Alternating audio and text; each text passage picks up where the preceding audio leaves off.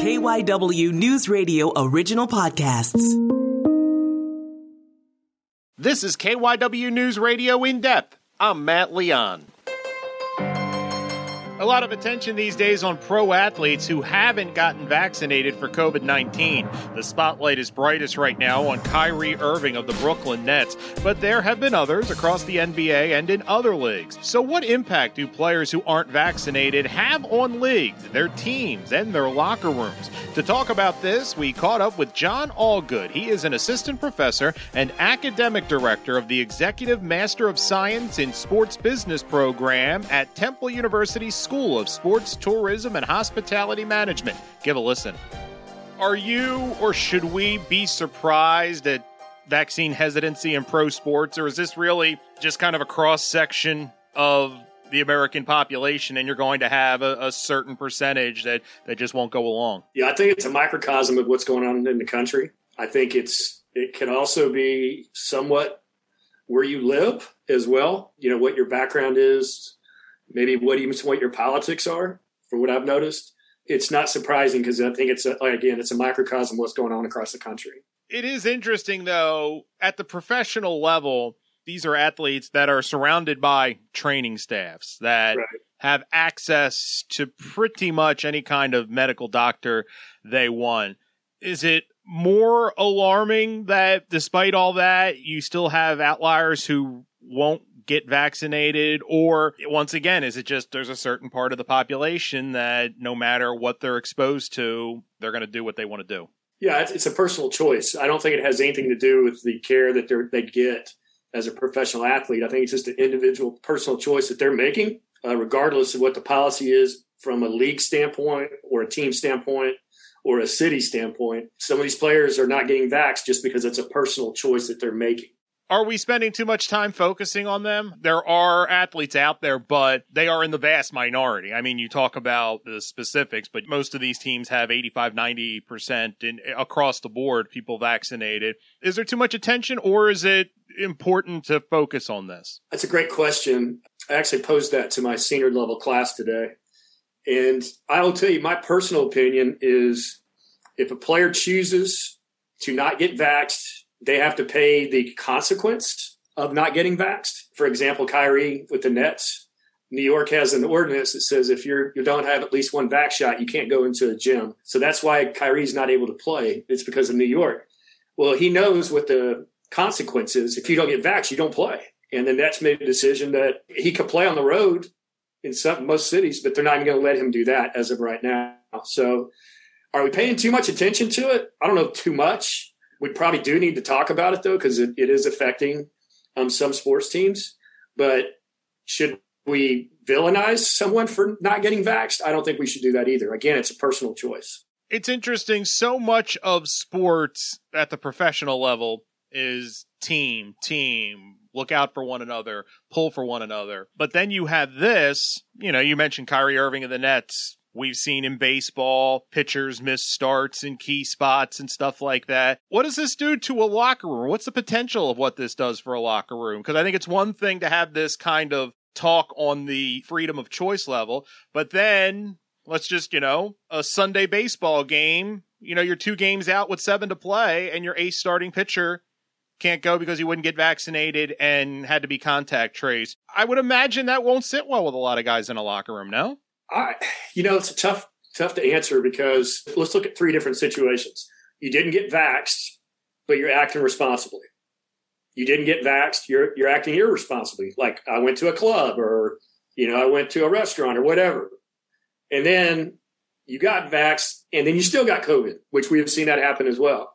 So I think those are three different situations. I think if you're acting irresponsibly, the team locker room will, will turn on you pretty quick just because you know you're not doing your part for the team.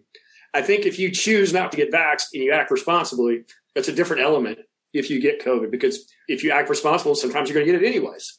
If the intent is wrong in the locker room, then there it will be it will be addressed by the players we had some talk of mandates. Do you think they're better off professional leagues focusing on just using kind of inconvenience and, and stuff rather than mandates and the legal repercussions from that? You know, here's the thing, and let's just take the NFL for example.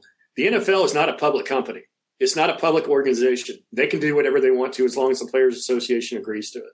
If they can get to that point where they can agree to it, that's going to happen. It's the same thing with the NBA. They they are not a public organization, but they do have to work with the Players Association. So it really is a combination of both of them making decisions. And basically, all the sports are the same way. It's them working together to make a decision.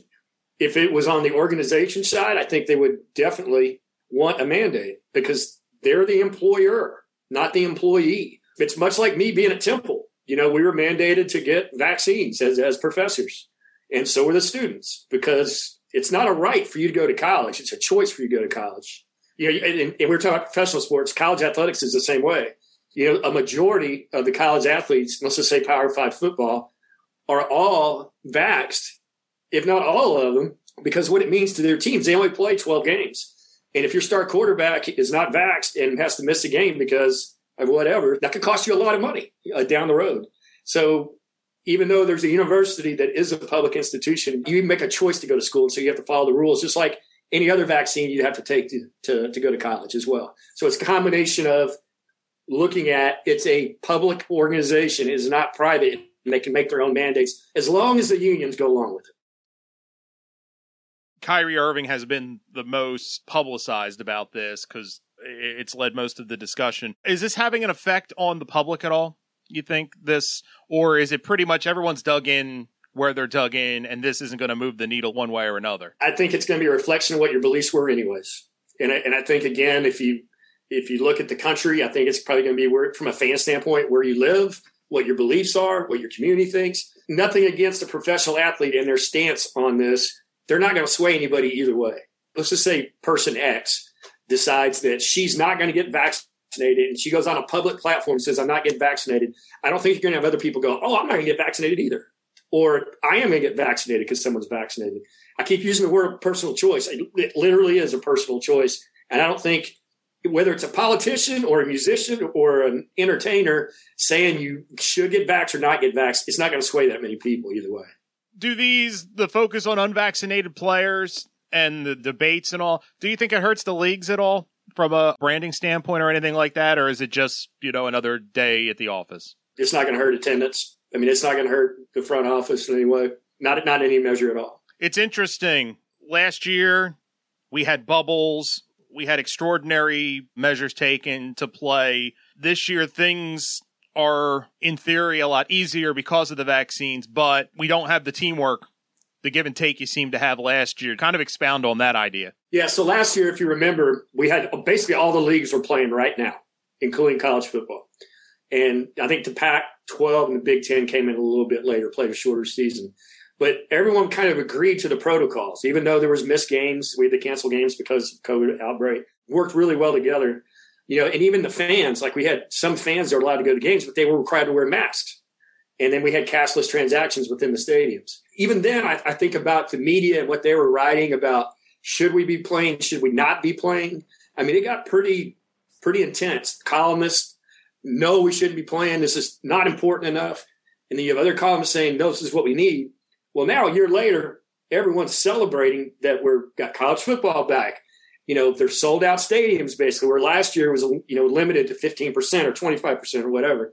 So from a, a holistic standpoint, we are far from where we were a year ago. Yet we're still having the tough conversations on the players and the organizations about what the protocols should be. So you have the fans that are all rushing back attendance wise. Then you have players that are going a little bit slower and taking their time. So you're it's almost like you got two different worlds. You got the fans and then you got you have some players that don't want to go. That's it for this episode of KYW News Radio In Depth. You can listen to the podcast free anytime on the Audacy app, and you can find it wherever you listen to your favorite shows. I'm Matt Leon, and we'll have another episode out soon.